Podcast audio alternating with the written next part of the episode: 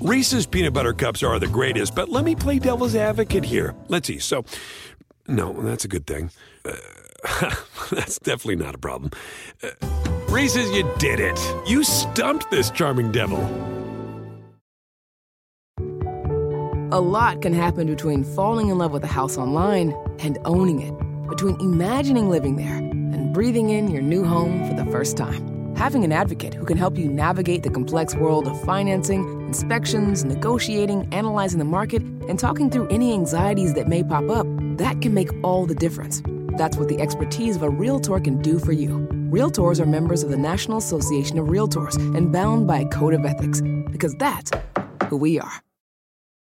Thursday night edition of the pod, one of our favorite episodes of the year. Top 10 prospects for 2017, 23 and under. We're sponsored today by our friends at Quip Toothbrush. Go to getquip.com slash capspace to get your first refill pack for free. Let's start here just to, by a little bit of criteria, and, and I'll prevaricate beforehand by saying that we were originally supposed to record this about noon today because we knew there was a Warriors game today uh, that we are both going to at home, and Danny has to write. So it's like, oh, you know, should be about two hours. We can like get our list ready. And about noon, Danny, I uh, called you and I was just like, hey, you know what? Like, I can't do it. Like, I'm still agonizing. Like, I need more time. Like, so can you please just like stay up late after the Warriors game and we'll just record that? And I understood because I went through that process on, I think it was Wednesday when I was, I started my list on Monday, then took a break for two days while I was thinking about it and then wasn't comfortable at that point and then redid it again. I think I've redone it twice since then. And that is largely to the credit of these players. Like that, I think that's one of the takeaways of this exercise is that there are a lot of really good players. You're choosing between high high end talents, and you're also choosing between players in a lot of circumstances that are very very different. And so there is, uh, so I would say, and we'll get into this a little bit more. Like there's there's a top group that there's a little bit less. There's argument more about the order than than the separate than identity within that. And then after that, you have a lot of eye of the beholder things. What what you value in a player that is, you know, probably not going to be a superstar, but chance of superstar is an important component in that. And so I'm interested to see where you went up turned out because we did these completely independently, as we always do. And I struggled with it, and I think it helped clarify certain things about how I feel about the league. Yeah, and there's a lot of criteria here. So uh, before you complain, please remember all of these criteria that we're uh, about to discuss. So the point of this is we're taking which players 23 and under as of February 1st, 2018. That's the basketball reference cutoff for determining a player's season age. Uh, the reason we choose 23 is that's the year after most players would be a senior in high school, or in college. Usually you graduate when you're 22. And 23 to me is the last year that you can credibly kind of say, oh, wow, he's doing all this. And he's only 23 or he's only 19 or he's like, once you say he's only 24, it's kind of like, eh, you know, you're pretty close to being what you're going to be, at least for the average player. Obviously, we've seen some guys blossom later, but just uh, on average, you're kind of getting pretty close to. I mean, you'll make incremental improvements, but it's rare that we'll see just like a total change in the character uh, of what someone is uh, beyond age 23. Yeah, the, the way the way I would put it is, it's kind of like if a quarterback is throwing a pass, like you can see you can see the arc of it. You have a pretty good idea of where it's going. There are still things that can like that can blow it off that path, but you have an idea of where it's going. That's one of the best analogies you've ever done on this show. Woo!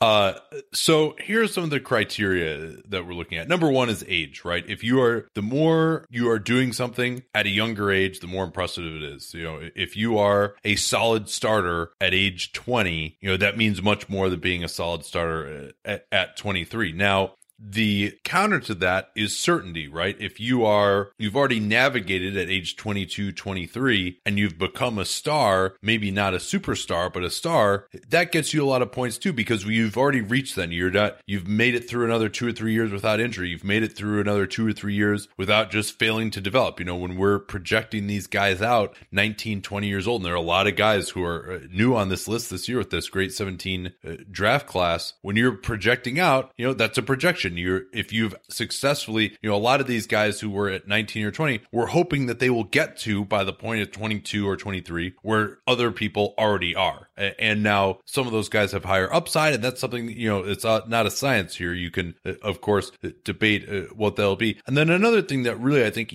has become even more important to me since I started this list. This is, I believe, the fourth edition now of this list, and we can actually go back and maybe track some of the guys over the course of that list as well. But uh, is what position they play, Danny? Yeah, I mean, you have a bunch of different components of that that are important. I mean, but scarcity is a big is a big element of this. I mean, we've dealt with this doing the positional rankings so far, and we'll of course have three more positions to do. But the idea that there aren't many wings, especially small forward sized wings in the league, is something of value. But the other part that I would relate to that, and I think you've tied this in a little bit with efficient shot creation, is role. Because to me, there are certain roles that are more valuable and harder to fill than others. And so that was something that I started battling with later on the list is how do you how do you balance positional scarcity like a wing versus somebody who can create a shot for themselves and others. And it gets hard and it gets sticky and that's part of the fun of this.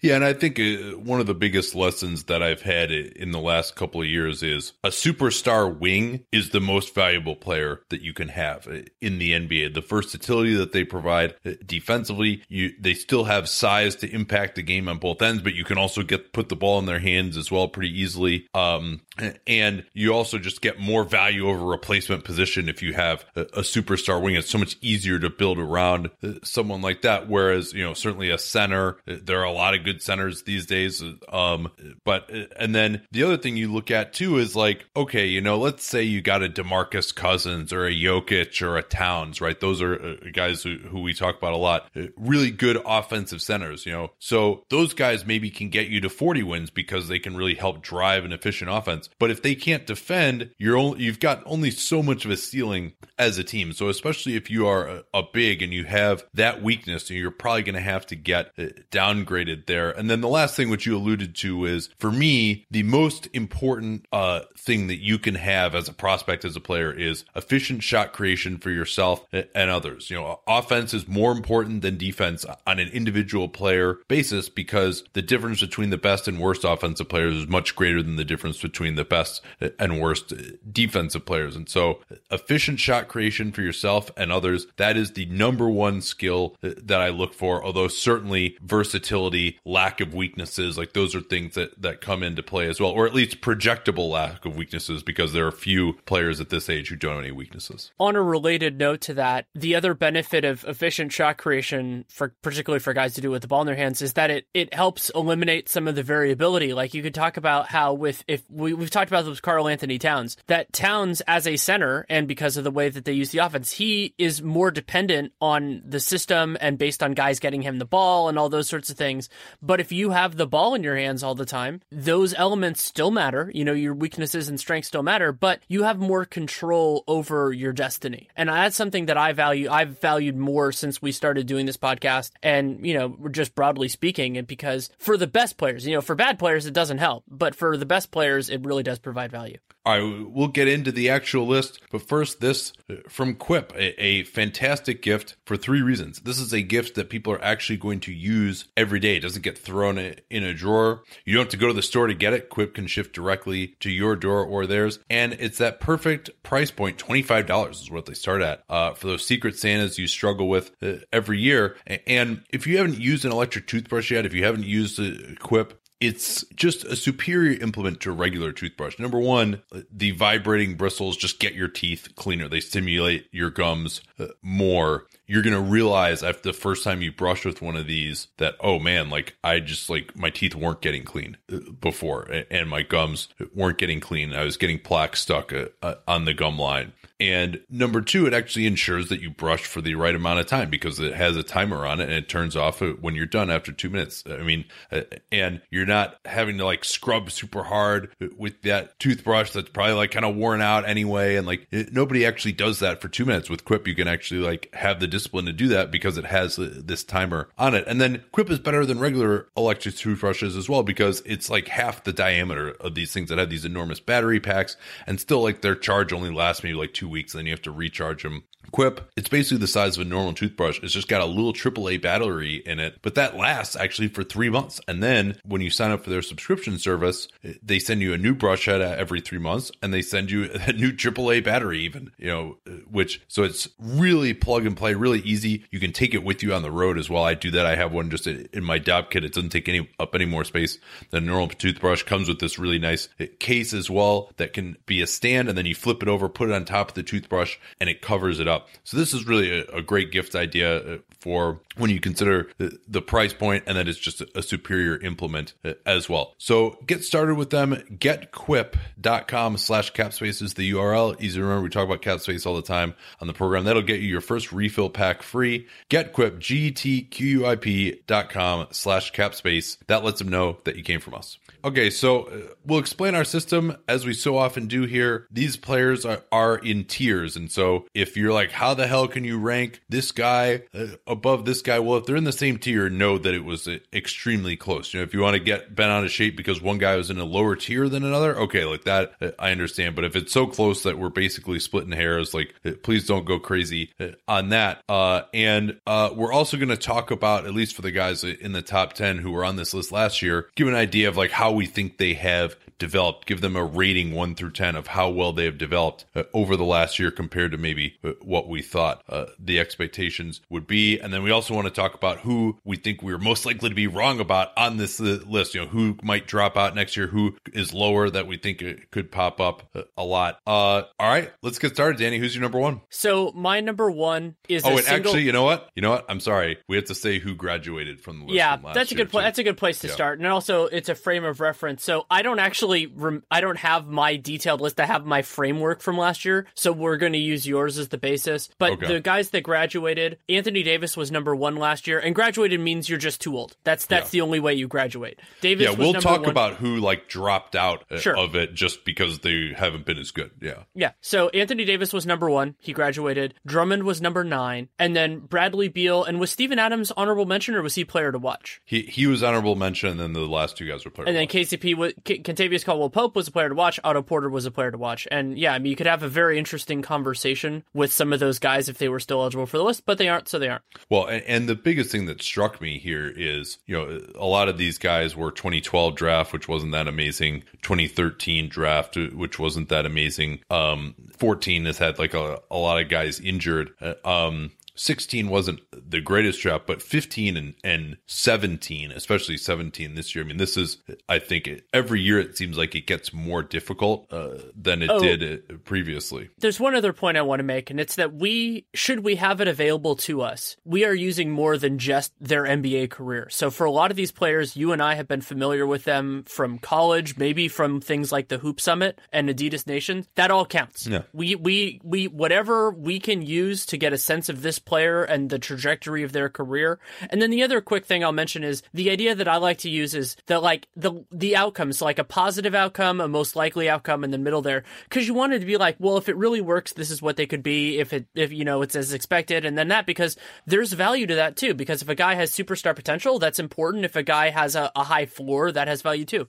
All right. So now, uh, your number one overall prospect, 23 and under. My number one prospect is also the only player in my tier one. And I don't label my tiers because it's only about if you can see them, Right. argue them over. And that is Giannis. Giannis has proven himself as uh, not only an all NBA player, but now as an MVP candidate. And that is something that none of these other players can say. And when you have proven that, like that, the, a lot of other players, like that's what you're hoping for. You're, you're striving to be an MVP candidate. And Giannis is already, he's doing that right now. Yeah, and also, I mean, he is a, a wing, which the guys below him uh, are not. Uh, Giannis, by the way, just turning 23 uh, this month. Um, uh, last year he was number three. We uh, I struggled with whether to put him above Towns. AD was number one last year. Um, Giannis would even be above AD for me right now uh, too. Um, I think he's been better than AD this year, and he's still younger and also healthier. I mean, that's another thing you can look at with Giannis. He doesn't really get hurt at all. So,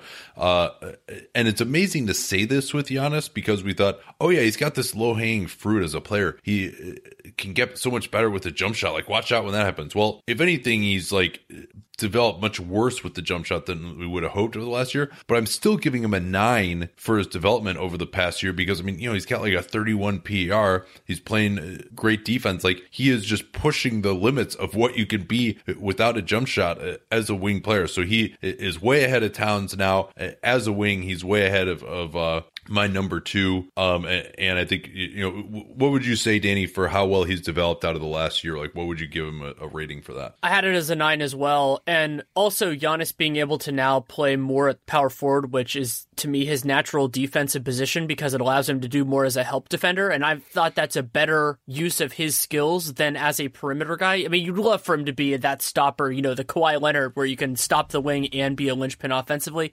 I just don't think that's his his wheelhouse. He's a little bit better as a four, and you still have to. Def- he's getting the best opposing forward on him anyway, so that distinction doesn't matter. And playing him at the four allows you to do the things like they're doing with having Middleton and Snell out there. The spacing has been better, and so Giannis kind of he combines a, a couple of the things that you really like, where he can be a rim protector, but he can still, of course, switch out there, and then he's a terror in transition. So he he's not a perfect player by any means, but he does his what he does so well, and yet he can still. I mean, he was the most improved player last year. I don't think he's going to win it this year, but I wouldn't no. be shocked at all if he's in the conversation. All right, let's get to tier two now. Uh, I had three players uh, in this tier. Um, number two overall prospect for me, Joel Embiid. Uh, he uh, turns 24 actually in March, so barely made the age cutoff uh, for this one. Embiid uh, was actually number five last year. Remember, at this time, he really had not, you know, he'd only played 20 games or whatever in his NBA career, but still looked looked awesome. And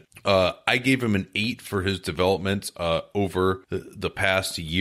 Um, and I think the only reason I wouldn't be higher is because of, of, just the injury that he suffered. I think he's, you know, the way he improves even on a week to week basis is uh, really impressive. So uh, he was the number two for me. The other two in this tier for me were Kristaps Porzingis, uh, who is 22, doesn't turn 23 in, until August, and then Karl Towns, uh, who went down from number two to number four last year. I had Porzingis four last year. He's up now uh, to three. Um, so, uh, any reaction to that? How does that uh, square or differ with what you had, Denny? If we were not considering injuries and the and the risk of recurrence and everything like that, I would have Embiid second as well. But I actually have I have him in tier two, but I have him fifth because of that. Because the idea being that if there is a 10 or 20% chance that he's just done, that is, that puts him so far below all these other guys. Because these other guys are so good that I'm okay. So, so we're all, I'll, I'll, actually, before we get into the whole thing, I'll just walk through my tiers and then we can talk about differences. So yes. I have the, so my tier two is Towns I, I went Towns Porzingis. That's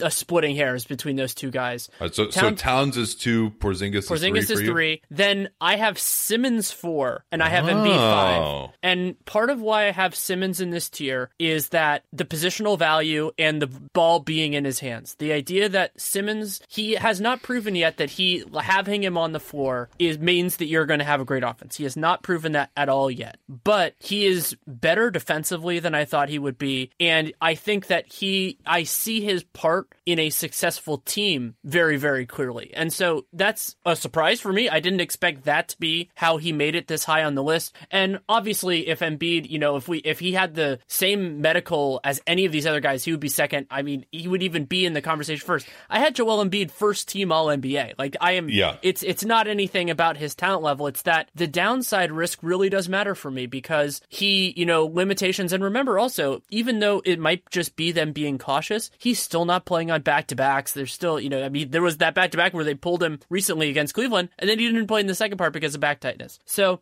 on a permanent basis, yes. But doing that, and I mean, let's talk a little bit about Porzingis versus Towns because. Well, well hold, hold, on. Let, sure. Let, let, me react to you having Simmons as high as you do first. Okay. Um, because the reason I, I had him number five overall in a lower tier actually than uh, these other guys, um, and the reason for that is just that I do not believe that his jump shot is ever going to get to be even remotely passable, even maybe you know from like 17 feet. You know, I think uh, the odds are very much in favor that that's not going to happen, and, in my opinion. And if you if that's the case, you know, he's not, I mean, he's still a physical force, but he's not the level of physical force of Giannis where he can finish around the rim so incredibly well. I mean, he's, he's not really going to dunk. He's good at getting into position for dunks and getting open, but he's not really going to dunk like on guys the way Giannis is. He's not going to finish as well around guys. Now, don't get me wrong. I think he's been much better in that area than I thought he would be uh, early on. He deserves a ton of credit. I think he's going to be really good, but I am, uh, and then you also throw in because of the lack of shooting, some of the fit issues that he's going to have uh, as well. And so, like, this is, I didn't want to trash Ben Simmons. I'm surprised that you had him as high as you did because I think he just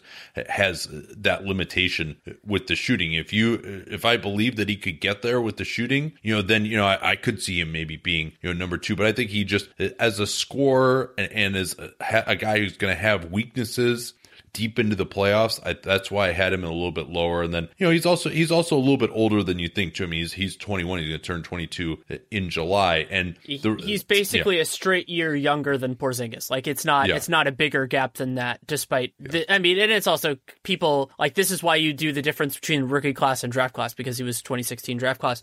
So yeah, well, let, let me and let me finish too on, on sure. I thought I thought Embiid, okay. Embiid why I have Embiid above Porzingis and Towns. It's exactly what you said that he is already already playing at a first team All NBA level. He does not really have any weaknesses. I think also that Porzingis, injury wise, I don't have him like that much better off than Embiid. You know, I, I think like, and, and that's why I put off. Towns yeah. over Porzingis. Yeah, yeah, and, and, you know this this weird knee thing that he suffered today. I mean, we're not trying to focus in on that too much, but he just had like a non-contact knee injury and said it felt unstable and, and left. Like and then Towns, you know, uh, I had him above Embiid last year. I think he's a better offense player than Embiid, but just at the center position, his defense, I mean, after another year now, where he is really, you know, if anything, not improved, maybe even taken steps backwards uh, on defense to the point where Tom Thibodeau said, Hey, I got to sign another traditional big who can play defense to play next to this guy. Now that's limiting how good they can be uh, as an offense. Um, that's an issue. Now, the fact that Towns never gets hurt, at least, you know, until Thibodeau is done with them, uh, of course. Uh, but for now, at least, uh, so uh, that's why I, I went with those guys there. So did you want to react to all that? I did. So I understand your criticism with Simmons. I think he can be a star without it. I think that his passing is elite. Like the the fact that sure. he can he can create, I think that he has done a, a really good job attacking space, which I did not expect him to have this early, and that makes him special. I mean, it, it's hard because there isn't a direct parallel with him. You know, like there are times when I want to say, "Oh, well, look at how LeBron succeeds." He's not LeBron. He he really isn't. He's not Giannis either. He's something else, and it's it's hard. You know, like it, it's hard when somebody doesn't fit into those lanes. I mean, in certain ways, the closest analog with him might even be be Magic, where he, but he, I think he's going to be a better defender than Magic. Like I, I feel pretty comfortable in that. He, yeah. I mean, he's not the genius in some ways offensively, but I think that, and he doesn't play in the era that Magic played in, which I think was was another factor. But I, I see, I see it with Simmons, and yeah, it is also hard because you talked about the fit issues, and it might be an issue for me also that it's hard for me to separate that because he is already in a situation where those fit issues aren't there. But that's, I admit, that's not fair. But I just think I'm sure there's a part of me that's coloring that in because it's like, oh, look at what he's already doing. And it's true that they fit pieces in which 95% of NBA teams do not have, whether they're old or young. They just don't have a, a, a guy who could space the floor a little bit as a big, who is also the defensive stalwart, and then Covington, who is just such a, a wonderful analog with that. But I believe in that with Simmons. And then for Porzingis and Towns, one of the one of the fascinating challenges of this is the idea of Porzingis, what his kind of ideal role is. Like with Towns, I think we see it in terms of you know he's a he's a straight five. He's not a perfect defensive five, but with Porzingis, like you look at how good he is at protecting the rim, and you think like, oh my god, like if he could do that an extra four or five or ten possessions a game, maybe he wouldn't be able to sustain that. And I know he doesn't. It seems like like every player alive, he doesn't want to play the five full time. But what you think about what he can do there, and the other way that Porzingis has really helped himself, we didn't talk about his development score. I think I gave him I'm looking I gave him an eight. Part of what he has proven is just that he can handle a much higher amount of usage. He can handle the ball yes. being in his hands more with, you know, with, with, without a guy like Melo on there who can be a real, like, kind of fallback option. And that he has succeeded so reliably on power forwards is fascinating to me because that, I still think the quickness advantage is something he can use against fives, but the fact that he can succeed offensively at either position gives him a versatility that I think really ratchets up his value for me.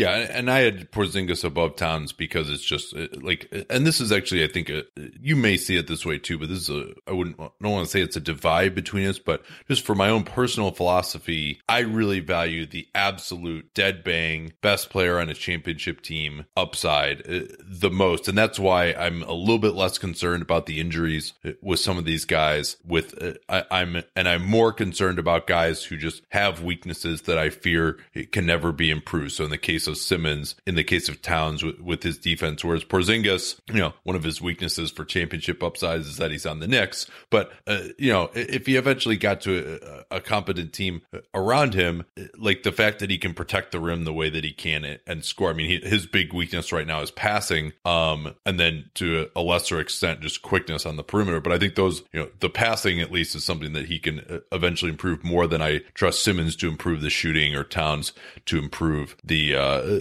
the well, defense. It's also not as essential to his success. You know, like if if right, if right. Kristaps yeah, Porzingis never becomes a, a competent passer, he's still really really good. If Ben Simmons doesn't become a good shooter, then that that limits his ceiling in a much more direct way. It and it's it's remarkable to me how close these guys are right now, and I'm going to be so interested to see whether we feel that way at the end of the year. And another thing, I did not consider this remotely in in this because it wouldn't be fair, but I was thinking about the idea that of where we'll be thinking about these guys at, let's say, draft night. And my thought is of these players, the guy who's most likely to take a jump in my eyes is is Simmons because he can prove it by that point. And that's not, I, as I said, it didn't factor into my analysis at all. And because oh, Embiid can't, to me, he can't ever fix, like at least in the near term, he can't fix this concern. He can't eventually. I mean, we saw this with Stephen Curry. Like Stephen Curry had those ankle things. He, obviously, he is dealing with a sprained ankle right now, but that he was able to assuage those concerns. But it takes a long time. It takes experience. It takes, you know, you need to pile on that evidence. And with Porzingis and Towns, I don't think they're really going to get the opportunity. With Towns, I don't think he's good enough to clean his to to to do his weakness right now. Like he's not prepared to do that. It's it's a very different thing. So it's it's going to be fun to see where these guys move. And the other part of that is Joel Embiid is the only one of these those guys that's going to age out of this conversation. So we're going to have this talk next year. We'll see where these guys go. Yeah, no, I, am really looking forward uh, to that. And so I, I gave Porzingis a, a, an eight for his past year uh, development. Um, uh, and the injuries is maybe the only reason why. And the other thing to remember about him too is like it seems every year we do this, he always kills it the first two months of the year, and he seems to drop off towards the end. I don't know if there's any real rhyme or reason to that pattern or not, whether that will continue. But you know, it, it may be that we're always kind of artificially higher on him at this time of year just because this is when we happen to do it. But it makes sense to me to do it because uh, at this point, because, you know, we have at least a decent look at what the rookies are and we're not like so close to the draft again that you want to start getting into those guys. So that's why I, I kind of like doing it uh, around uh, this time of year. And then for Towns, I only gave him a four in his development over the past year. Certainly his offense, you know, really developed on the end of last year. I mean, and, and it should not be lost the fact that he was, you know, 60% true shooting, 26 points a game. I mean, that's like, you know, that's unbelievable. And he hasn't had a chance to show as much this year, though he has maintained his efficiency. So finishing up here I, for my tier three, I only had two gentlemen in this tier. Ben Simmons was the first. He is age 21. I gave him an eight for his development over the past year uh, as well because uh, you know I think it, you mentioned the finishing is better. Um, his defense is way better than we thought it would be based on what we put he put on film at LSU. Although we knew he had some physical capability, but as Collins shows, that's not uh, exactly uh, you know a, a guarantee. So he was number eight last year, despite the fact that he had not played to that point, just because we liked him that much uh, coming out of school. And so that's uh, considering that he now this foot issue doesn't appear to be a problem, and uh, you know I, I, think he fits pretty well for me at number five. And then Nikola Jokic is my number six. Uh, he is 22, uh, will turn 23 in February. Um, he actually was only an honorable mention uh, last year, and that was in part because he was coming off the bench at the time, and that was more Wait, just him getting. Yeah, yeah I mean the Nurkic Jokic thing was still going on at that point. All all yeah. that all that crap, and with Jokic, you know, it was it, it was a challenge with him, and it was we saw the potential, but he had to prove it. And guess what? He's proven it now. I had him. Well, uh, I had him. Uh, yeah, yeah. Go ahead. Sorry. I had him in a tier by himself, but it's basically the same logic. It's just that you had Simmons a little lower than I did.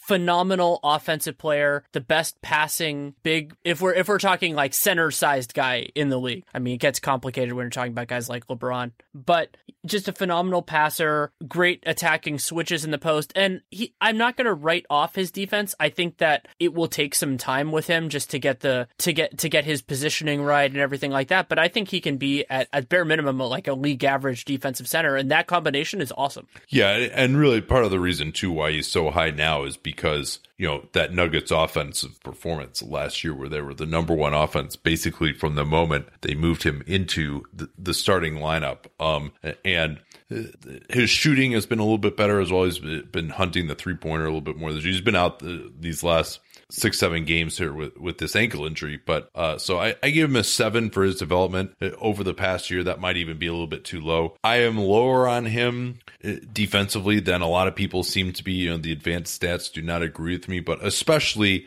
again when you're talking about being in this stratosphere, we haven't seen him in a playoff setting yet. We haven't seen teams just go after him time and time again in high pick and roll with shooting around it. And I think that he would really be powerless to defend when you really start to lock in picking on him instead of just kind of letting him use his smarts uh, as well. So I'm uh and, and unlike uh, Towns even Towns at least has the physical skills to maybe get there someday and Jokic just doesn't like he can't jump, he's not fast. Like he's got decent anticipation and hands, but you know that can only take you so far. Yeah, ceiling. I mean, it becomes less relevant the further along you go because it, you you you know you start to get more into the practical than the theoretical. But it is relevant, and also to me, the idea that Towns is just quicker with the ball in his hands is another important element that he has that you can't teach and you can't get better at. And while Jokic is a way better passer, that that added oomph for Towns offensively makes him more versatile. Like they can potentially do more, you know, especially with the combination of him being a good jump shooter. That if he can attack closeouts entirely differently and all that. And so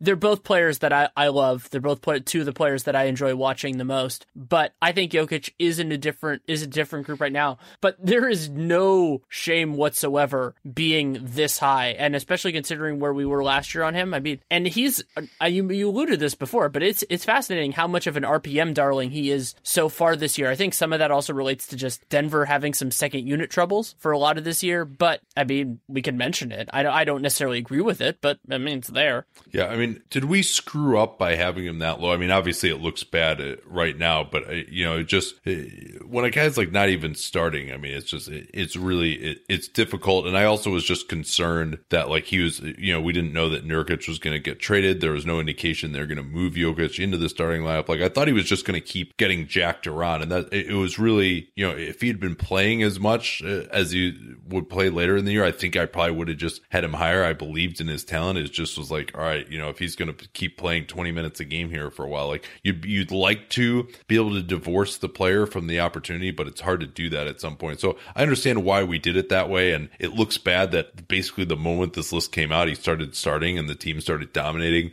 uh, offensively. But, uh, you know, uh, and there's definitely guys that he should have been way above uh, last year. But that that's why we did it that way. It probably well, was a mistake, though. There's another reason, and that's that we were less familiar with him before he came into the NBA. I mean, as a draft prospect, he went in the second round. Yeah. He played in the Adriatic League. So it wasn't like we had this fallback of, oh, well, he was really good at Adidas Nations, or like for you with Karl-Anthony Towns at Hoop Summit, where you saw things yeah. that he didn't well, show Jokic in Kentucky. did play it at the Hoop Summit and was solid there, but he was, I mean, he just, his, if you think he's unathletic now, you should have seen him back then. And obviously, uh, the entire NBA felt the same way. I mean, if you, yeah. if a guy just has a lower draft pedigree overall, and this is, I think we're going to come to this with Kyle Kuzma as well. Obviously, has well exceeded expectations from where he was drafted. But if a guy's a lower draft pedigree, you know that does enter in still to having him be a little bit lower than a guy with who's had an equivalent NBA performance to this point, but was drafted a little bit higher. Um, but all right, let's do a quick read here, and then we got to get into like the real nitty gritty. That just like this is the section that just completely flummoxed me. So uh, be interesting to see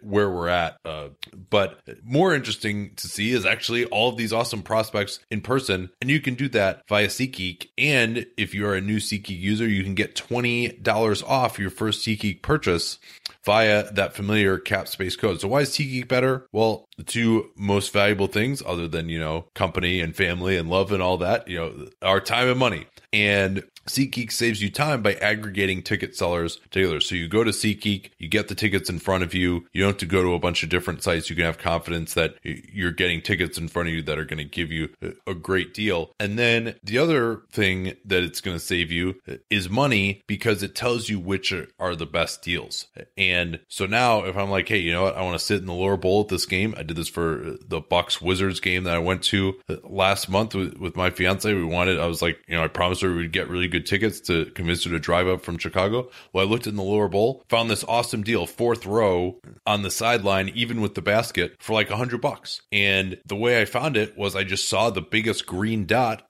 ranked that way by value. I clicked on it. And I was like, oh, that's a good deal. I'm going to buy that. Whole process, you know, two minutes. So that's why SeatGeek is so good. And it's especially good when you can get that $20 off with your first SeatGeek purchase using the cap space code. And that, of course, lets them know that you came from us. That is uh, the SeatGeek app or on your computer as well as SeatGeek.com cap space code. All right. Well, so this is crazy here, Danny.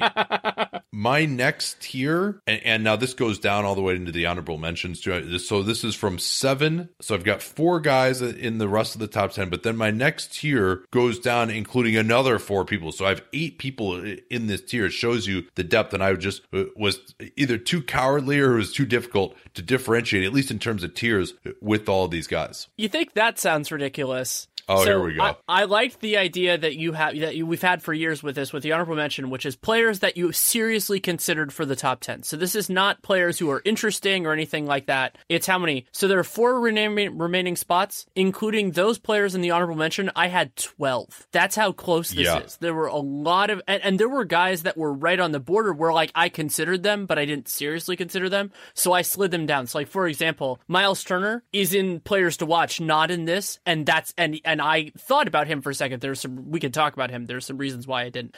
But that's how close this is. And it's players with very different type of profiles. I mean, you have some real high ceiling guys, you have some high floor guys, you have some uncertainty, positional scarcity, and it's brutal. It's it, it was fun, but it was a different kind of fun. Okay, so I'm going to read off the list for my these uh, in very rough order, especially once I get below the top 10. It's very rough order. So these guys, I'm saying all these guys are pretty equivalent to me. I really struggled to differentiate between them. Uh, number seven, I had Jayson Tatum, a little bit of a different category than these guys because he doesn't even turn 20 until uh, March of this year. Uh, Tatum just uh, has been unbelievable shooting the ball this year. Actually, you, you and I had an interesting conversation with a couple of scouts today about what Tatum is. We can talk about him a little bit more more uh, as we get in order with these guys and kind of kibitz about them. Number eight, I had Dennis Smith, uh, who just turned 20 a, a, little bit ago. Number nine, I still had Markelle Fultz, uh, amazingly enough. And it, will surprise you uh, again that he's there. I'll, I'll, explain why that is in a little bit, but it kind of fits with my some of the philosophies I've been talking about.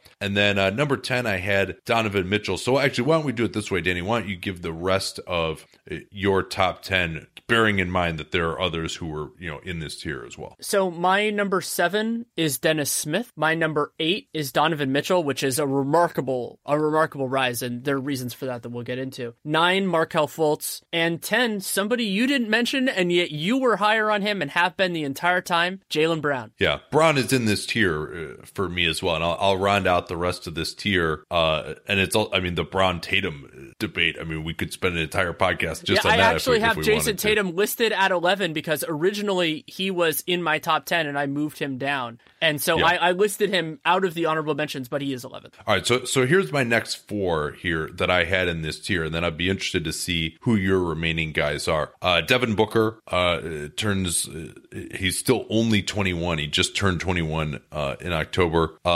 Uh, he's been much more efficient this year, has, has taken some big steps. Uh, Brown, whom you mentioned, I still have Jamal Murray in this as well. I and uh, you know that's a little bit more of a vanity pick for me, although he's quietly has made some big strides this year. He's kind of right on track, but you know there just have been guys who have come in because he was uh, my number ten last year, uh, and then Aaron Gordon, who you know didn't know what to make of with him because this forty percent shooting on threes. Like, what do we make of that? You know, could that just be luck? Um, you know, because he was not really in these uh, lofty environs last year. But if he can continue to do this, which uh, you have to consider as a possibility, uh, then he, he becomes really good. So, uh, are any of those guys not in this tier for you? First off, Danny, they all are, and I just okay. have four more. And I think okay. these are probably players that you're just a little fringier on than I am. Yes. but it was I seriously considered them, so that's why I put him in. Jabari Parker, yes, the two ACL injuries, but something, and I, I just wrote this note down. Last season, Jabari Parker had a higher true shooting percentage than Lamarcus Aldridge and Paul Millsap on higher usage. That's how good of an offensive player he was. And yes, Lamarcus was worse last year than he is this year, but like you have to think about the offensive player that he that he can be, and that's something truly special. And the other three, Clint Capela, I just think the the idea of a true like capable defensive center who can be a, a nice role man pick and roll, he's in a perfect situation. So that I, am not counting that. I just think he's a wonderful center. De'Aaron Fox, when I I just ha- he's in that point guard conversation for me. His weaknesses do concern me, but I just have him in the conversation. And then OG Anunoby because it's like if I'm going to consider Tatum, if I'm going to consider Jaylen Brown, to me he's fringier on that because he just has to prove he has to prove it, and you know his shooting, all that kind of stuff. But to me, I couldn't separate him from that group just because I think his ceiling is in that same conversation and and all that kind of stuff. So again, those are probably towards the top of your players to watch, but I seriously considered them, so they're my honorable mention. Yeah, yeah, those guys are are in my my players to watch. Man, I mean, God, it's just so so hard this year. Um, just because because you hit on them, the reason Capela was in my players to watch rather than in the honorable mention is just that you know number one he's 23 already, uh, turns uh, 24 in May, and I get it. You know he's got a 26 PR this year, like that's pretty impressive. I still don't buy him as like a great defensive player. You know I think uh, the recognition isn't quite there. He's not really strong enough uh, to deal with a lot of guys in the post. Still, he's a, a solid switch guy, but not an amazing switch guy. Um, he's had trouble with a, you know, I'm not sure whether it's like asthma or, or, or, what it is, but he's generally considered to not be able to play that many minutes uh, as well. He'll get in foul trouble. The free throw shooting is not great, but uh, over and above all those things, I just don't see him as having enough offensive upside. He's just too limited offensively. That's fair. I just think it's it's kind of a tough line that you're, that we're all trying to draw between these guys, and so so I considered him. But as you said, you know, it, it, it's a close call. But let's get let's get back kind of towards the top of this list. I mean, so the the three guys that we both had in our top ten. It's interesting because we talked about positional scarcity, and all three of those guys are guards of some variety. Markelle Fultz and Dennis Smith are straight ones, and Donovan Mitchell is kind of a combo guard. But my rationale behind having all three of those guys guys as opposed to wings, which are more scarce, is that they have the ball in their hands more, and those guys all have serious potential to create reliable offense for themselves and for others. And Mitchell, I even actually had him a little bit higher, but uh, decided to move him down just because he didn't quite have the pedigree coming out. I don't know how much I can buy the three point shooting yet, although that jumper sure looks nice. Uh, and, and, he's really, you know, he started off very inefficiently this year, but, you know, he's had a, a great last month uh, as well. And the reason I went with Tatum uh, at seven, this was a, against certainly my own evaluation, uh, and I struggled with what to make of him at this point because we felt coming out of college that he had some nice ball skills, tough shot maker, good footwork out of triple threat. Not a great athlete to blow by guys, but it can create separation with that footwork uh, and his moves. Uh, but we said, hey, you know what? He's not really a natural shooter. Like, is he going to be able to play a role? Is he just going to take inefficient long twos all day? And now, precisely the opposite is the way he has played in Boston, where he, he is hitting threes at a fantastic rate, over 50%, leading the NBA right now. Although worth noting, this is 47 out of 93. So, you know, if he misses 10 shots, you know, we're not talking about him like this uh, over the course of the year. But he's also 43% on long twos, which of course is excellent. And uh, I heard an interesting thought uh, from one of the scouts we were talking to today, uh, who said, you know, I think he's kind of similar to Paul George offensively. And, and I like that comparison because George, for all of his athleticism and can get up for some nice dunks uh, in his youth, especially, you know, not a guy who is an amazing finisher of the rim, doesn't just blow by you off the dribble necessarily, but a great shooter from three. Uh, uh, Tatum and he even have somewhat similar looking jump shots as well. So I thought that was an interesting comparison offensively with what Paul George is that maybe Jayson Tatum could get to that kind of a level. And that's part of why I had him a little bit lower is because he doesn't have the defensive potential that Paul George does. He can Correct. be more of a system guy. You know, like I, I think yeah. that there, like I talked about with Ben Simmons, where he's in a, a place that makes so much sense for him that it can be hard to dissociate that from any other team. But I don't, the, the my biggest issue with Tatum, and this was true going into the draft, where I thought of him as a more skilled Aaron Gordon, and that's before we saw what Aaron Gordon has been this year. And my issue with that is what we're seeing with Aaron Gordon, which is that his place on a good team is a little bit nebulous. He's more of a support guy on both sides. He is a good offensive player who can hit open shots. I don't think that he's going to create a ton of great looks for himself, like with the ball in his hands. And then defensively, he's a cog in the machine. He can be a good cog in a good machine. I mean, he is right now, but that to me is an entirely different thing than what Dennis Smith can be, what Markelle Fultz can be. Donovan Mitchell is a little bit more complicated,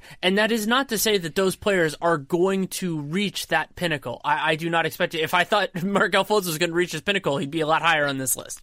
But that ceiling to me is meaningfully lower in a way that made me uncomfortable, and that's why I moved him out of around where you had him and moved him to the equivalent of 11th. Yeah, and this is one where you know, I've been guilty of this in the past. We both were with, with Andrew Wiggins, I think, last year, a guy who is only in our players to watch now after ranking number six uh, last year. And, and, don't worry, we'll discuss that uh, as well. Uh, but for Tatum, I mean, just to be this efficient, to be playing this well at 19 on a good team, actually contributing to winning, the fact that he did show that isolation ability at the lower levels and, and in Summer League, you know, I, I just, I had to give some credit to the way he's playing right now. He also doesn't have the injury history of Smith or Fultz. Um, you know, and then Mitchell is older than this group as a rookie. You know, he's 21. He arguably has played the best out of any of those guys. I mean, it is very interesting that, you know, I at least went with seven Jayson Tatum, eight Smith, nine Fultz, 10 Mitchell, all rookie, you know, and maybe that says something about us too, that then,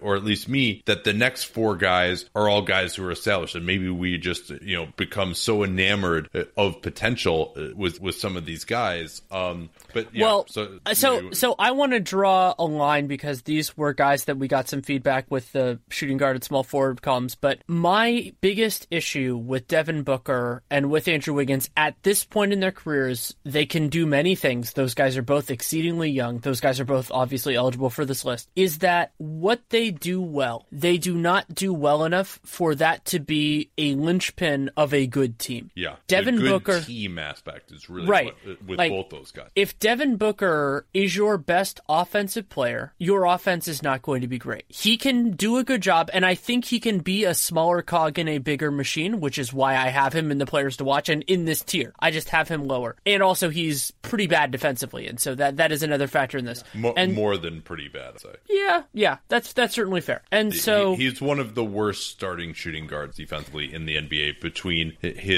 lack of athleticism, his lack of intensity, and his failure to execute it as a help defender. Well, it's really just and he's not very switchable, which is another flaw here. Correct. Is that he yeah. he's a straight two, whereas some of these other guys, I mean, Donovan yeah, Mitchell I mean, he, is way more switchable two, than he is. Yeah, straight two in the fact that he can't even really guard a one either. You know, he's got to guard mm-hmm. he's got to guard whoever the worst guard is uh, uh, on the other team. Um, but now for Booker's standpoint, and the reason I had him in this tier still, and we both really agonized, uh, would have put him closer. And you know, if he plays like this and, and, continues to make strides this year, you know, I would consider moving him up. But you know, like he's on, been on a terrible Phoenix team. He deserves some blame for what how bad they have been. You know, he's still even in this year the number twenty three shooting guard in RPM. And you know, the on off stats don't like young guys. You know, that's uh, that's obvious. But uh, Booker is making strides. He's shooting thirty eight percent from three. He's taking more threes this year. He's basically exchanging some of the long twos he was taking for threes. He's got a 19 PR, which is up from 14. Was actually below average in that particular statistic. Uh,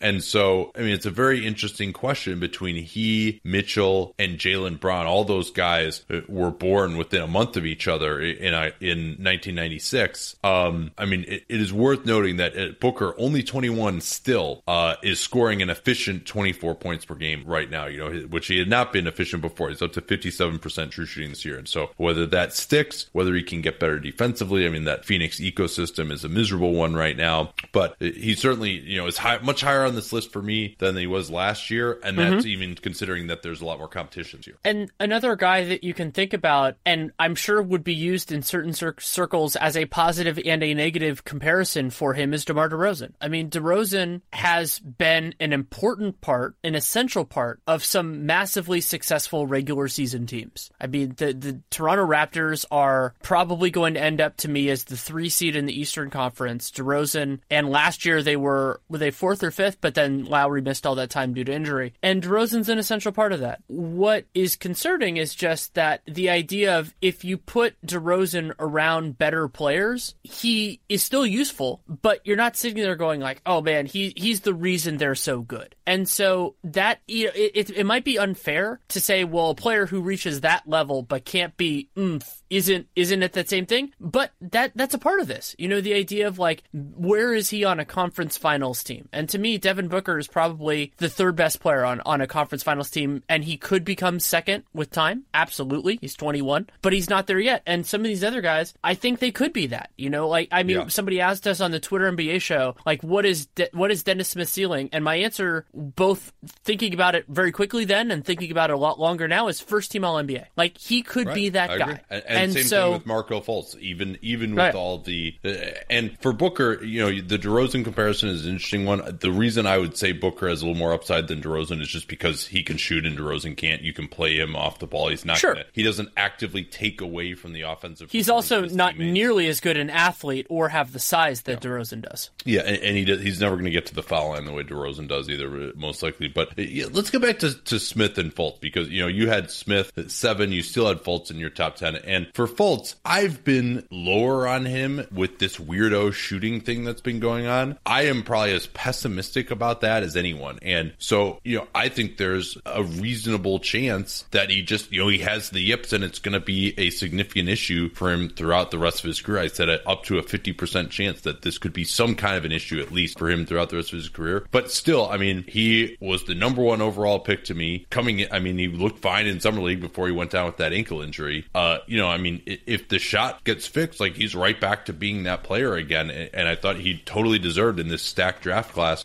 to be uh, number one. But, you know, the injuries are concerning. The knee issue, he always seems to have like something that's nagging. And Smith as well with the injuries, you know, that's a reason maybe I had him, those guys a little bit lower than Tatum is just because, you know, Smith is now, he had the ACL. He kind of just, you know, takes these really scary falls. He, he's just so athletic that like, you know, I mean, we, uh, most guys like that seem to end up getting hurt. You know, Russell Westbrook is probably the only one where his only major injury was like a contact knee injury with Patrick Beverley, you know, not like a jumping injury. Um, and so those guys' health and obviously this shoulder slash psychological shot thing, whatever it is. well, Well, and also the fact that both of those guys have been apathetic defenders, both in college and in the yeah. pros, is certainly a concern. Like those, they're yeah. they are not. I, I liked Fultz's a little bit more Fultz's effort in in summer league, though. I will sure. say that, but yeah, yeah. I, I will say that too. But but what those guys have, I mean, what is the most basic elements in the NBA that separates bad players from good players and good players from great players and great players from elite players is the ability to create separation. Dennis Smith can create separation on damn near anybody, and Markelle Fultz might even be better at it than he is. And so what you have in those two players is that that ability, and then what they also both have is the ability to turn that into something positive. They are both capable drivers. They are both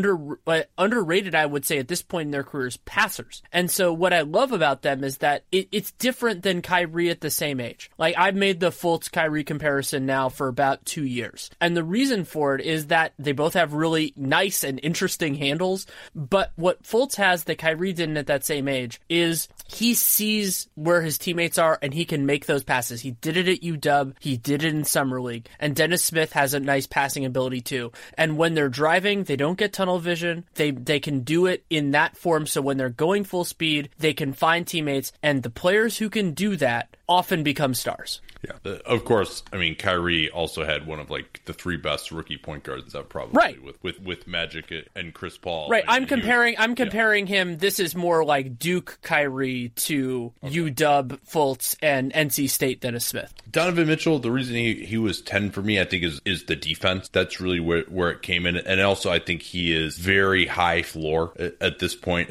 At the very least, I think can be a very quality uh, shooting guard. And then, you know, I think the ability to, to maybe play some point guard as, as well as something that we didn't necessarily see from him. But you had Brown at 10. I, I'm interested to know why you uh, you were higher on him and higher on him than Tatum. I value a guy who could potentially be a, a lockdown or close to it defender on twos and threes more than threes and fours, and I don't think Tatum is that guy anyway. Like I, I think Tatum is more of a support defender than a lead defender, and Brown is not definitely going to be there, but I think he has higher potential there. I also think Brown is better with the ball in his hands. And so to me, the idea that he could become more than a dependent talent, like I think Jayson Tatum could become an elite dependent talent, but I just value the idea of potential primary guys more. That's you know, there's a reason why my seven, eight, nine are all guys who I think can be Yeah. can be primary is because you can't take that away from them in the same way. And so with with with Brown, it's kind of like you have that you have that ceiling play with him. He's to me a better a better athlete, and he, so Yes. he has that he has that element too. And yeah, his jump shot hasn't been as good as Tatum so far, but I'm not completely sold. Obviously, that this that this is Jayson Tatum, and with Jaylen Brown, you you I, he's better with the you know he could create and transition in a different type of way, and that also makes him more transferable. Jayson Tatum is amazing in the system that they have, but transportability matters here, and and I think you could throw Jas- Jayson Tatum on fewer teams and have him be this guy than Jaylen Brown. And we've also seen it, you know, a different kind of sample, but I thought there were elements of his playoff run that were heartening, that were nice. And so that's what it is for me. And and with Jaylen, it's hard because there uh, you, you and I talked about this not in the, necessarily the context of this before during the Warriors game because we deliberately weren't sharing much about how our boards looked, but the idea that there isn't really a two-way wing in these kind of burgeoning, and a lot of that is because guys have to get a whole lot stronger, and that often happens at 24 and 25, and so you just you see the inklings. And incidentally, the guy who I think is the closest to that is Donovan Mitchell,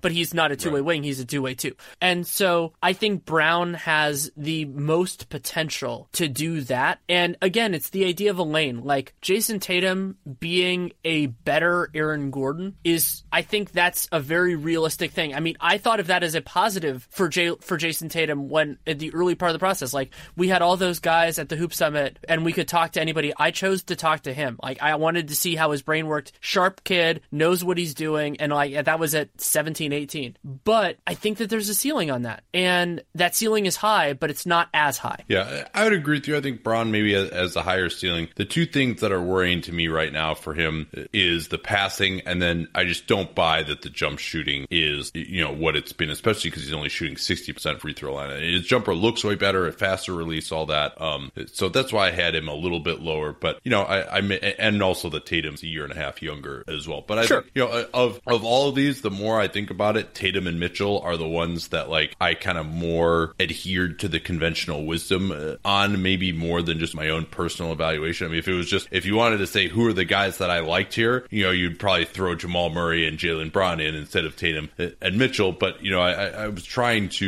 you know try to not do as many vanity picks uh, necessarily. Um, See, I'm all vanity. Yeah, yeah, yeah. But- because- because you know, it's- again, because- these are all the same tier guys. So Yeah, they are. And so, like, I, I think that Jamal Murray's an interesting one here. My worry with him is just how reliable he can be creating with the ball in his hands. And defensively, he's better than he was, but he's still not, like, good. Yeah. So, that's so my have. biggest worry about him is that he just never he's going to be so exploitable, especially like in an ISO situation uh, defensively. Yeah, so that's a concern. And then, so I'll mention quickly the reason OG is on here is because I was thinking OG versus Jaylen Brown. I'm like, that's I, I have Jaylen above him, but I didn't think it was as clear a case. Yeah. and then well, well OG, let me let me react to him because you know he's only twenty, uh, but for him, I mean, the three point shooting, shooting forty percent, but so much of that is from the corners. Not Mm-hmm. a reliable college three point shooter. Before this, there's also you know the torn ACL could be a health thing, but most importantly, like he just he doesn't have any kind of ball skills. It's just straight right hand drive. Maybe he'll spin back to his left. I mean, he, he's just in a completely. I mean, I think he may have more defensive potential than Brown because he can. I think he could guard one through four even, and he's got just an incredible wingspan and strength. Uh, but it, so I think just like like the chances that he evolves beyond just a pure three and D guy, and I'm not even certain that he's going to get to three part of that. Uh, that's why I, he was just not. I didn't really even seriously consider him for honorable mention. Frankly, I thought he just uh, offensively is, is just a what he's done so far. It seems fluky, and b you know I don't think the upside is there just with his feel and ball skills. So here's a, here's an interesting question for you. If you had the potential for an a, an all defensive team, so let's say the fourth best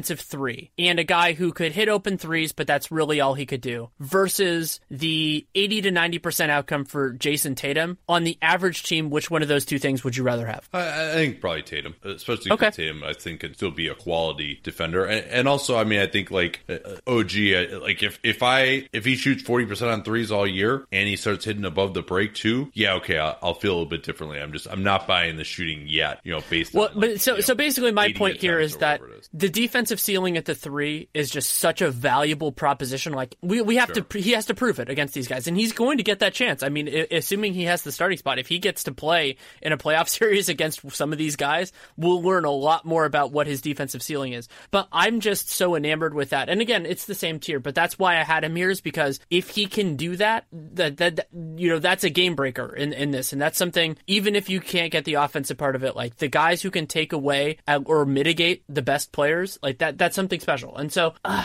I, I'm trying to think about who else we need to spend some serious well, time well, on. Let me talk about Murray too, just quickly, sure. like because you know it's early in the year he was disappointing, was not hitting the three ball. Now he's actually up to 33 percent on threes, had some pretty big games. His finishing at the rim has been a revelation. I still am a believer in his passing. He's you know he's not asked to do as much passing now. He, he operates more from the wing off the ball. You know where, but I I, I am a more of a believer in his passing than a lot of people uh, in terms of like his ability to find people out of pick and roll. I think he can be you know a lead ball handling guard in time. So I, I and just statistically he's improved. You know 11 PR last year, 16 this year. Um and so I, I think he, he's right on track. It's just that some of these other, and he was my number 10 last year when you know he wasn't even like he was at times the third point guard uh, when we were doing this last year. I just saw the flashes from him, and obviously he came through more last year. But uh, I think it's more just a, a, fact that he's been passed than that I'm disappointed in his development. I think he actually is is on track to being what we, we're hoping. You know, it hasn't been he hasn't blown expectations out of the water, but you know I don't think he's been a disappointment by any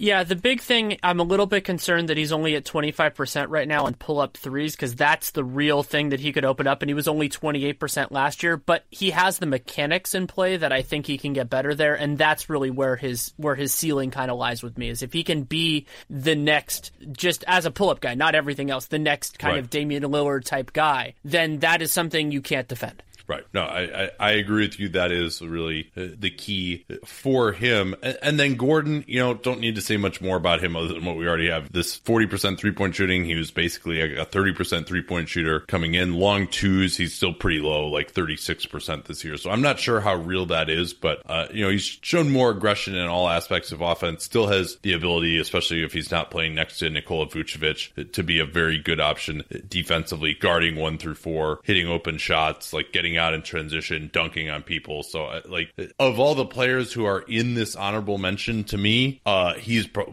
maybe the most likely to drop out just if he stops hitting shots again. You know, and he wasn't in this stratosphere last year, and so much of the fact that he's here is the way he's hit shots for well, two and, months. And and the other thing is he has this intri- intrigue defensively because of his athletic potential, but we haven't seen that as much on a game to game basis. You know, the idea of oh he could defend wings and all that kind of stuff, and that was a part of his ceiling value and it hasn't been it hasn't really manifested this year. Um, you had Jabari higher than I do. The defense and just you know two torn ACLs in the same knee. I mean that just that just scared me too much. I mean I realized he, yeah. was, he was he was number six for me last year, or I actually think number seven for me last year. And it's probably time to talk about why Andrew Wiggins, who was I think we both had, you know, you, I might have had him six and you had him seven, and I think uh, last year, and now he's not even honorable mention. He's in my players to watch. Why has he dropped out at this point to you? Because some of the questions that we had have been answered in the negative. He is not as impactful defensively as his physical potential would, would indicate. He has not been able to generate reliable, makeable shots. You know, like he can, he can, and he's too comfortable taking bad shots. So you have all these Right. things. Like he, he doesn't, this is very Harrison Barnes. And, and and he's also he doesn't necessarily make good shots that Right. often either, right? Yeah, I mean, he, he has like those two or three like really nice dunks or layups that make you think, oh my god, like look at look at what he can do. But he just doesn't. He doesn't impact his physical gifts on the game nearly as consistently as he should. Like compare that to somebody like Donovan Mitchell.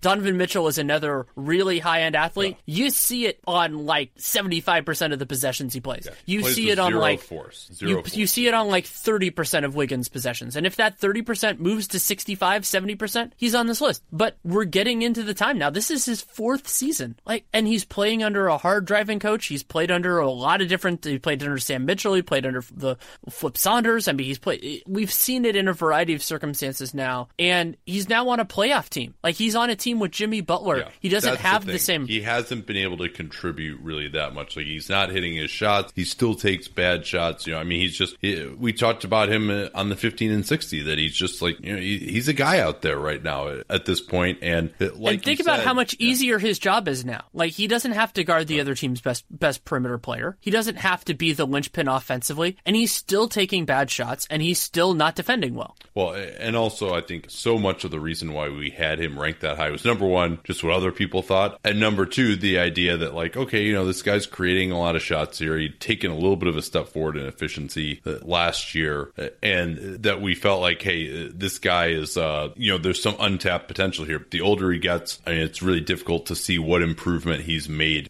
over the last year. Quite frankly, he's a little bit better uh, on defense, and just you know, and, and also just keep in mind that so many people, uh, to me now, uh, have passed him. Um, So I want to Yeah. bring up somebody because if he had played regular minutes so far this year, I think people would be getting shocked that I would have Jonathan Isaac. He might have he might have even made my Yeah. top 10 if he had been able to play. But he hasn't. So he's in players to watch because he is maybe the the kind of the silver bullet for some of these things that you want because he's a versatile defensive player who I think can switch and can also protect the rim. And then offensively, he's low usage but could be reasonably high efficiency. And that's not, you know, a superstar type player, but we talked about how like I talked about how like Jayson Tatum could be this elite support player. Jason Jonathan Isaac could be that elite player, support player, but kind of more defense than offense. And if he can do that while playing some at the five, it's it's an amazing type of player. Yeah, I mean, I think Isaac has all star potential, but it's just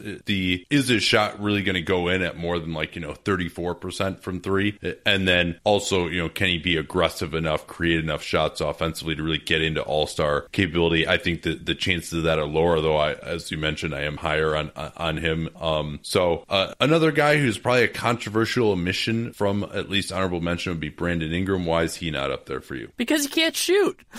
Yeah. And he's not like he's he's a better defender now than he was, but you're not sitting there going, "Oh, well he's going to be, you know, like a, a plus defender." It's possible, but I'm not sitting there thinking it's it's a certainty. And so the pathway for a guy who is not good enough with the ball in his hands to run an offense, but and is not a reliable shooter and is not like a go-to defender, like that's a very narrow lane to be uh to be a, a clear-cut positive player. He can thread that needle and I've loved what he's done on drives. He's gotten better this year, but also remember how awful he was last year. Like he was, he was just, uh, he wasn't a good NBA player last year, and he's better. Better doesn't mean good, and and he can Yeah. get there, He and just he's has super too young. far to go. He is too far Yeah. to go. I know he's young, you know, so that factors in as well. Yeah, I mean, he's this. 20. Yeah, and you know he has a projectable shooting stroke that can look okay at times. You know, I suspect that in time he will become a capable three point shooter. Uh, but you know, it's just he's got too far to go to really be in the list with some of these other guys who have just have proven much more than him at, at this point. You know, not saying he can't get there, but it's just it, there's too far to go for him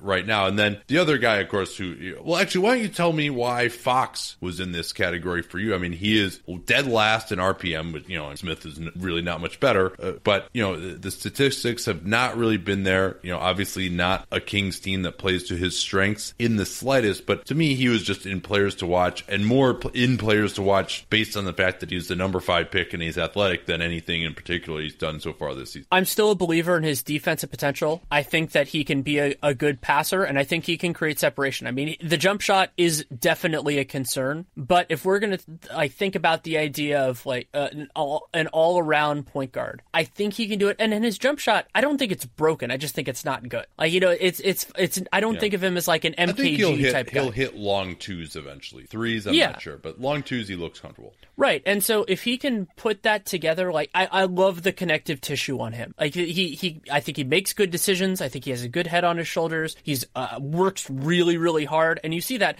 And yeah, I'm sure a lot of the like RPM type stuff is going to hate him because the starters on the Kings are manifestly terrible and their backups are similarly terrible, but are, but when they're playing backups, it's a lot different than starters. So that's not a surprise for me. And like the box score prior stuff, I would guess. I don't, I haven't talked to somebody who knows this part of the black box, but I wouldn't be surprised if that stuff didn't like him. So, and he will, I think, just because he's, I think, a better man to man defender, we'll see if he can get the steal. I don't remember how he was on steals and blocks in college, but Pretty I good on steals, as I recall. so, so like I, I can see it more clearly with him than with Lonzo, which I think is actually the comparison here. Is because with Yeah. Lonzo, well, he's the, jump next guy we got to talk about. Yeah, why the jump the right jump shot the jump shot for Lonzo is more is more mandatory because with De'Aaron Fox we've already seen like kind of how the rest of it can fit together. But with Lonzo, if you can go under all that stuff and he's not going to kill you, then it makes everything else harder. Yeah, and Lonzo, I put him in players to watch again, kind of more based on you know he was the number two overall pick. You know, I think a lot of what we've seen from his shooting makes me very low on on the possibility uh, of him being an all star.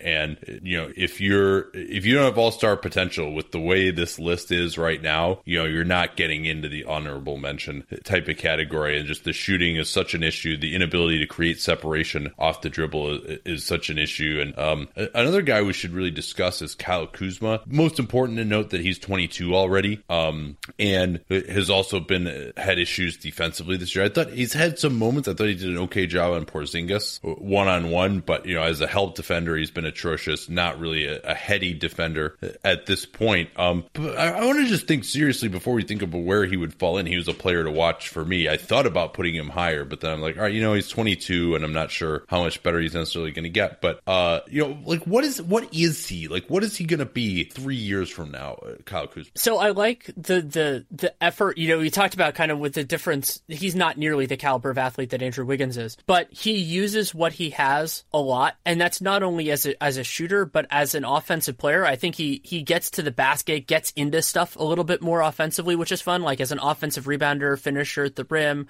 all that kind of stuff, and that bodes well. And and ideally, he can turn a little bit of that to being a better defender. And I think he plays. You know, he plays Yeah. in in a way that I, I could see him getting to be at least passable. Yeah, KP But- wrote on this today that he has like get like no blocks and steals, which is not, of course, a great. It's not a great indicator. I yeah, and so so the other concern is that he can be I think he can be decent with the ball in his hands, but I think he's always going to be he's going to be somebody who amplifies an offense but doesn't but doesn't create much. He's more of a play finisher than a play starter. And there's a value to that, but it's not the same type of value. And so that means, you know, he's more he needs to have the right pieces around him. But the nice thing about that is he plays the right position because at the four, you don't need a guy to be a great defender. You don't need a guy to be a primary ball handler. If he can convert those opportunities at a high clip and do everything else enough, you can be a very valuable player. His skill level offensively has really been so impressive, both with Oh, the yeah. pointer, you know, shooting 37% on pretty difficult attempts. I mean, he's coming off screens and shooting. His floater game is just outstanding. Uh, his post up game, you know, he's especially against smaller guys, he's really been able to make some hay down there. So I, I'm, I think he'd be very solid offensively. You know, is he going to be a starter with the defensive limitations? You know, I, I mean, he's really, you know, maybe he, I mean, he's averaging 17 a game and, and he's been, you know, above league average in terms of efficiency, you know, so, but really, I mean, to get, he's got to get, be a guy to get into this stratum that we are talking about. You know, he's got to be a guy averaging like over 20 points a game on this type of efficiency. And he's not going to provide a, a ton else at this. I think maybe he can get better. Well, I mean, think got- about think about Jabari Parker. Like Right. they're not the same type of offensive player, Yeah. but it's. I mean, Jabari was phenomenal offensively last year. He didn't make our list, and Jabari is Yeah, younger. Well, but th- I mean, that's that's health related to yeah. J- oh, actually, he's a little bit older. Yeah, they're yeah, the same. but- they're but born the they're- same year. Yeah. They are somewhat similar players. I mean, I, I think they're used very differently differently, uh, certainly, and, and, by very different coaches. But yeah, I think that like Jabari is an interesting comparison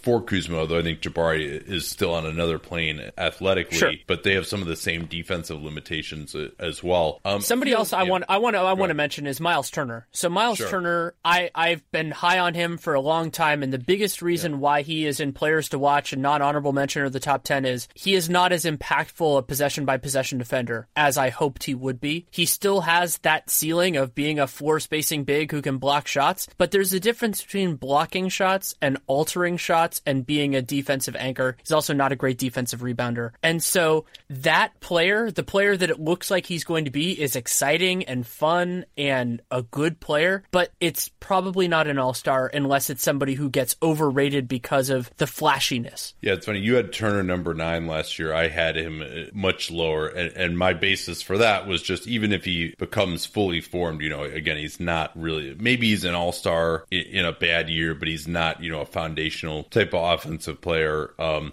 and that was hoping that he would develop. And I think his development defensively has been a disappointment. You, of course, like when I asked the question of, okay, who did we miss on? Like, who's most likely to move up? He was like, oh, you, you Miles Turner, because you, I had him in and you didn't. But, uh, you know, I, I think it, that one is looking like one in my column at least. But there's, there, there, are plenty of others that, that we've been wrong on. But that he's a guy who just, you know, we were talking about him on the Tour NBA show yesterday of just like how much you're going to want to give him. And, you know, I think a max contract would be way too much for, you know, and, and mm-hmm. so I think that that's been a disappointment. And then uh, even offensively, too, you know, his finishing around the rim is an issue. His power moves in the post really aren't there. You know, he's kind of just a stationary standstill jump shooter uh, on offense. Yeah, and he he could benefit a little bit from the center position moving towards him of just having less of those burly guys, just because he can he can take advantage in different. Well, I mean, but the quickness stuff can he can use. He's just not great with the ball in his hands. So uh, uh let's let's kind of. I think the for the rest of this, uh, we're only left with the players to watch. I think we should kind of go kind of position slash role by that. And so yeah. for me, let's start with the point guards. The, we talked a little bit about Lonzo. So then the other guys that I had on this list are D'Angelo Russell, his former teammate, who might be getting short shrift from us because when he played this year, he's been an intriguing overall offensive player. My issue with him is creating separation and the fact that he still sucks defensively, but he well, can health, be health. Uh,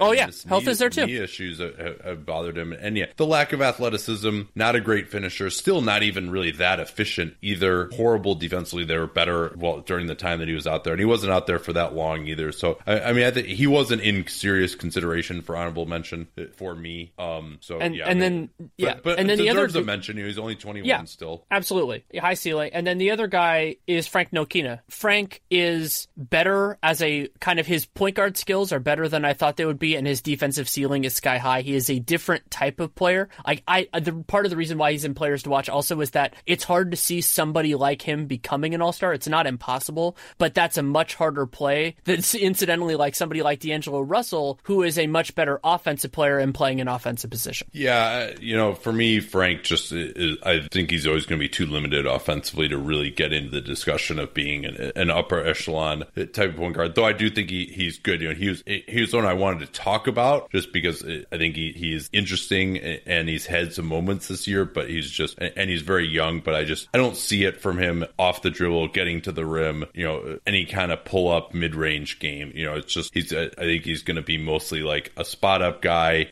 on offense, maybe shoots threes, and then you know be a solid defensive player and passer. Um, other guys who are in in the uh, this list for me turning into shooting guards. I didn't really I didn't have any other point guards in my players to watch. Fox and Ball were both in there for me. Um, were there any other point guards you had in your, in your uh, your players to watch? Nope. Uh, so at shooting guard, Zach LaVine is still there. I mean, he was a guy who averaged 20 points a game on pretty efficient scoring last year. Got traded, but you know he, he's 22, turns 23 in March. We'll see how he looks like coming back from the ACL, but he'll have all he can eat in Chicago. And then uh, also Gary Harris, who uh, is 23 right now, looks very good in the RPM statistics uh, this year. Not a guy who I'm a believer in in terms of the upside again, but you know, a solid starter maybe deser- deserves a mention here at least, but probably not much more than that. Um, really, again, you see not many threes. You know, we talked about Isaac, Ingram, Anunoby, and, and even those guys are kind of you know on the borderline between threes and fours. Um, I had one yeah, more, Stanley Johnson. Oh wow, like, really? Well, he he completely dropped out. He's just he he got like a DNP the other day. He can't hit a shot. Yeah, I just I, I he's in my players to watch just because I, I see the ceiling with him, and it's just like you know again, it's the idea of of yeah. a defensive you're, like you're a defensive looser three. on this players to watch. I mean, to, That's to me, to, this is this is how I see it. Like if you're if you don't have all star potential, you're not making players to watch unless you're already contributing at like a solid starter level, and that's why I put Harris in there. But you know, Okay. Johnson is not contributing there, and I don't think he has all star potential. That's why I, I didn't talk about him. Uh, among bigs, Lauri Markkanen, um, the way he shot the ball, moved his feet defensively. You know, he has uh, struggled some with injuries uh, this year. He's kind of dropped off a little bit since uh, some nice games early. We'll, we'll see what he, he's able to do. And then John Collins just has been a monster uh, in the box score. You know, whether he can be a center or a power forward defensively and, and any good at either of those positions remains to be seen. But a guy who I do think, you know, could really blow up as an offensive player potentially. Mm-hmm. And, I th- The and last- that was it for, The for my last guy I want to mention here is more in the Gary Harris camp, which is distinctly not sexy, and they used to be teammates. But Yusuf Nurkic is still 23. Like Nurkic, he he can be. I think he can be an above average, like an above average center. The injury stuff is a concern, but I, I if you think back to what he did in that time, both his rookie year, which has been underappreciated, and then also that spurt with the Blazers, where he was a huge part of that run they went on, and then got hurt, unfortunately, before the playoff series. I think he warrants a mention and uh, players to watch, though he will graduate from the list. It's just kind of as a as a placeholder of like, oh yeah, he's younger than you might think. Yeah, I, I guess so. I- You know, again, not a guy who, who's he's not been efficient this year. You know, I think the defense has been solid uh, just because he takes up space uh, in there. But uh, I, I think the way that he played last year when he came to the Blazers seems like more of the outlier in his recent career. And you know, again, not a guy who I perceive as having a, a- ton of upside due to some of, some of his limitations. Um, interesting to mention here the players who dropped out from players to watch who were still eligible. Nerlens Noel, uh, adios, getting DNPs in, in Dallas, uh, and now you know had that thumb surgery, uh, which you know Tim McMahon said on a podcast the other day. You know he probably could have just waited to have it after season if he were actually playing. Uh, Jahlil Okafor, same thing. Uh, don't be a center in Philly, I guess, unless you're Joel Embiid. Uh, and then uh, Emmanuel Mudiay is another one who, although he's played a little better this year, shot the ball a little better. Just you know he's not not anywhere in the type of conversation with some of these guys. Does not appear on track to being a starting guard Yeah, I would say that's fair. a few others that I wanted to just touch on a, a little here.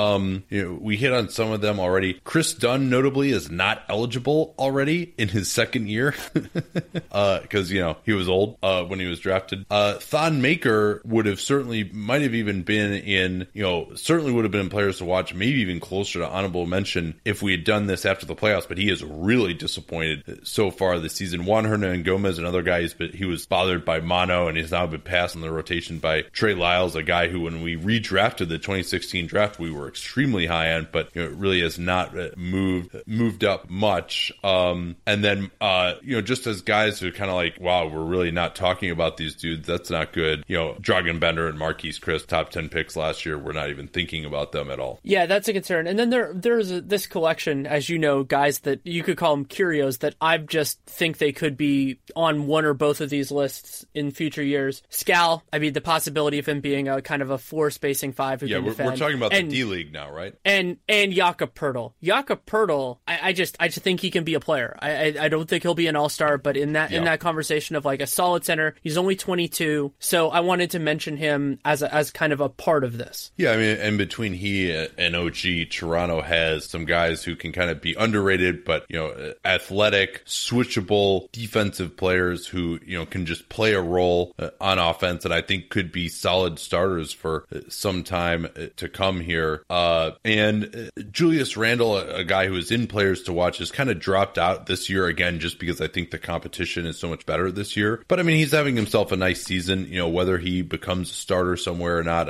I'm not sure, but at least someone that I think deserves to be touched on. Is anyone else that you think is worth even like some discussion here among these prospects? No, I think that's pretty good. I think I think we've gone through it. I mean, there are of course guys that we could discuss more, but I think that we, we kind of went through the rationale pretty well. So uh, one thing I wanted to get into here is some of these guys who you know just tracking their history of the ones who are in the top 10. You know, we talked about what some of these guys were last year. Uh, Guys who have been in for longer than that. You know, Karl Towns was number 2 to me his rookie year, you know, so he's been in tier 2 basically, you know, uh, this whole time between 2 and 4. Uh Wiggins was 5. Uh, he was unranked his rookie year for me. He was 5 his second year, 6 for me his third year, and now basically back to unranked, you know, players to watch again. So that was that's interesting. And, Jabari, he for me, he was three, six, seven, and now again, you know, just in, in players to watch more uh, because of the injuries. So that's interesting. And then Giannis uh, was five, eight, three, and now one uh, for me in the four years that we've done. So I guess the the last thing we want to do here is just kind of say, you know, try to do a little self criticism here. Um, last year, I was saying that you know the guys that we might regret leaving out, you know, Jokic, uh, Jaylen Brown was one to me, and he you know has exceeded expectations since then. Booker was the other one that I said maybe he and Russell were the two, and Booker, you know, still is right there for me, but hasn't just like so blown up that I'm like, oh man, like I had to put him in the top ten. Like I'm such a moron for leaving him out uh, last year. Um, and and then Ingram was another one of those guys who was kind of in there too. We felt like, hey, this guy has the potential to maybe make us look bad, but none of those guys have quite. I think uh, all those guys have kind of been right on track with what I at least thought they're going to be. Brown maybe with his shooting is uh, has exceeded expectations slightly. Yeah, and I think one of the things that's different about now is I think there's a pretty firm line of division between the top six and everyone else, and so yeah. it would be a genuine shock for me if anyone, maybe other than Fultz or Smith, just and that's why I have them seven and actually seven and nine because of Fultz's injury stuff, because those guys are all already really good, and it, you know, and, and also because you know guys like Jayson Tatum, you know, he to me it's a high end support player type guy. The, the, you can't get into that top six, e- even if you were the best guy at that in the entire league, you wouldn't get into that top six because those guys can all be more important. And so within this group, I could see it going a lot of different directions, but I, I see that at this moment as being a firm wall. And even like just with the injuries and all that, like with Fulton Smith, I think it would be unlikely that if we we're not going to do this, I don't think in June or something like that, that those guys would jump in. Rank for me your four highest upside guys of anyone that we've talked about here. So Just straight Pierce, up upside, like absolute, you know, 90th percentile, 100th percentile, like what do they become? Giannis Oh no. Uh yeah, I'll go Giannis one, Embiid two, Fultz three, maybe Fultz and Simmons. I think are right there. It's between those two because yeah. they each have a flaw. They each have a kind of a, a, flaw that it's like, oh, if they fix that, they'd be unbelievable. So probably Simmons, Fultz, but that that's probably where where I'll, I'll just stop it there. I think that's fair. Yeah. So I agree. Giannis number one. Fultz actually would probably be number two for me. Um, you know, I mean, he could maybe be like a James Harden type of player someday potentially. Uh, Smith would actually be number three, uh, just uh, Embiid just due to his position and also the fact that he gets like a little slow. I mean, when you talk about upside, uh, see, see, see, here's the difference. So I think Embiid could win an MVP, and I think it's going to be very hard for Dennis Smith to win an MVP. Maybe, yeah. I, I don't think Embiid will win an MVP because he, I don't think he's going to score quite enough, and just also defensively, maybe, maybe even could win an MVP. But as far as like in the playoffs, I think he could just be like too slow, too exploitable on the perimeter by like some of the absolute best teams. These these crazy offensive juggernauts that we have in the league. And then Simmons, you know, I, I just don't think the shot can get better. When you say upside, that's to me is just like, well, it just it can't happen almost. Like I, am almost at that point with with his shot. Um, and then Jaylen Brown has to be in that category too. Um, and even Jamal Murray has to be in that category too, just with the potential that he could be this dominant player shooting threes uh, off the dribble. You know, how, that's that could just be an amazing type player. But you know, how, how crazy is it that neither of us mentioned Karl-Anthony Towns? Yeah, just because I think that like uh, you know, I guess there still is the hope that he gets there defensively. But I just I, I just think that bigs. I mean, you just look at like who the best players in the league have been over the last ten years. Like, they're almost none of the top five players every year are big. So well, and think about the, the, how how long it's been since a top five player who was a big who wasn't great defensively. Yeah, like right, it's right, it's yeah, a totally it's a totally different ball game. Like the the pathway for for Towns to be a an MVP candidate is I because think about I, I mean Anthony Davis the year that he was kind of a fringe MVP candidate, he was much much better defensively than sure. than Towns probably will ever be. I agree. And and so that's you know if you you can't even use that as the benchmark. And so it, it's it's hard. I mean, and that is not to say you know he can still be first team All NBA. He can still be a fabulous player. But if we're talking like guys who can be the most valuable player in the league, guys who can be the best player on a championship team, you start to get those kind of concerns. And and that's kind of the the what makes the Towns Porzingis thing hard is because Porzingis, I guess he's the defense potential is a little bit higher, and while the offensive ceiling is lower, I could see that. You know, you could build it. I think you could more easily build a team around Porzingis that wins a title than Towns. So here are the guys I think that we are most going to be kicking ourselves that we ranked him too high, or at least I am. Um, Tatum, Fultz, obviously, you know, he could just easily, just, like, the shot just never gets better and he's just out of here. Um, you know, Smith is not, he's shown obviously the amazing flashes this year, but, you know, the shot, his inefficiency, shot selection, defense, and, and then potential for injury, you know, he, he's very risky. Um, Tatum as well. I mean, you know, all of the rookie guys to me, the, that seven through 10, Mitchell, too, are just like, uh, my instincts are just continue to be that he just can't be this good. And, you know, he's, he certainly has been proving me wrong so far, but there's definitely a voice in the back of my head that's like, all right, you know, calm down a little bit uh, on this guy. Um, and Murray too is another one where like for him to be honorable mention over some of these other guys. Same thing with Gordon. I mean, uh, all of these guys really, I'm kind of like Booker. Maybe is the only one that I think is like he's probably the most guaranteed of all the guys in that tier for me, which also includes like Brown, Gordon, um, to actually like continue the performance that he's had. You know, he has the biggest track record. He's been efficient. He, you know, he, they're going to keep giving him the ball. He doesn't really get hurt uh, aside this groin injury uh, recently aside. So there is a ton of volatility to me below uh, the Jokic level. Yeah, the one exercise that I do think would be interesting to do, whether we release this as a podcast or not, would be just to go through if we could do your eight at the end of this year and see if they've split and if they've split how that how that's happened. Yeah, well, I mean, we've only got like 200 more episodes in the next year, so I, I don't know if we're able to fit that in. yeah, if all the if all the second round playoff series or whatever round that is, they all go into sweeps, then maybe we'll have a chance. Yeah, yeah. And what about like from players to watch? Who do you think is most likely to move up there? Kuzma Markkanen is really interesting because those are guys that have a fit with where the league is going now, and they're they're players that that their teams can use in a way that we can kind of look stupid. I mean, if Lonzo ever starts to shoot, I mean, he does so many other things well, but the structural concerns about his shot are absolutely there. And then, I, I mean, I talked about it a little bit before, but John Isaac, I, I just think that he yeah. he could. I, I see the path for him, and he has to actually do it. And it would be so wonderful for Orlando if he could. But it's totally justified for us to not have him higher than we have him right now. But we could be sitting there at the end of the year being like, well, yeah, obviously, yeah. And Ingram is is always a guy who just because of his physical tools. Eh, I, I you, you I'm becoming a lot. I'm becoming a lot more confident. It's funny because I started this a lot higher on him than you, and I think, and oftentimes when I turn on somebody, I turn harder than you do. You do, you do. But with Ingram, the pathway for him to being a great player to me is very, very hard. Being a very good player, easy, easy sale. That's why I had him second in that draft class. But becoming a great player for him, like the theory of it, it's just it's just too hard. People like, oh, you could do this stuff. It's like I, I, that I'm becoming much stronger on that part of this. Yeah, it's just you know he he has so many things like the shooting, his age, his strength. I mean, I, I realize I said he has like so long to go, but they're just he is he is the guy who I still feel like I have the most trouble just like saying no, he can't do it out of some of these guys who just haven't formed yet because of the fact that so many people I respect believe that he's pretty good, the fact that he's made some strides defensively, the fact that he has shown some shooting potential, the fact that getting stronger could really transform his game quite a bit, that he could maybe be a, a one through five type of defender, even though though it'd be nice if he could actually like, you know, the, the medical staff work with him so he could like, you know, bend his knees and get into a stance more than like, you know, five degrees. But in any event, yeah, that, that that's just the concern. I mean, and um, yeah, all right. I, I think we are done here. Anything else we got to discuss before we uh, call it a week here? No, I was trying to think if I have any stuff to promote. I mean, if you haven't listened to the podcast I did with Haberstroh for RealGM Radio, it was a lot of fun, and it's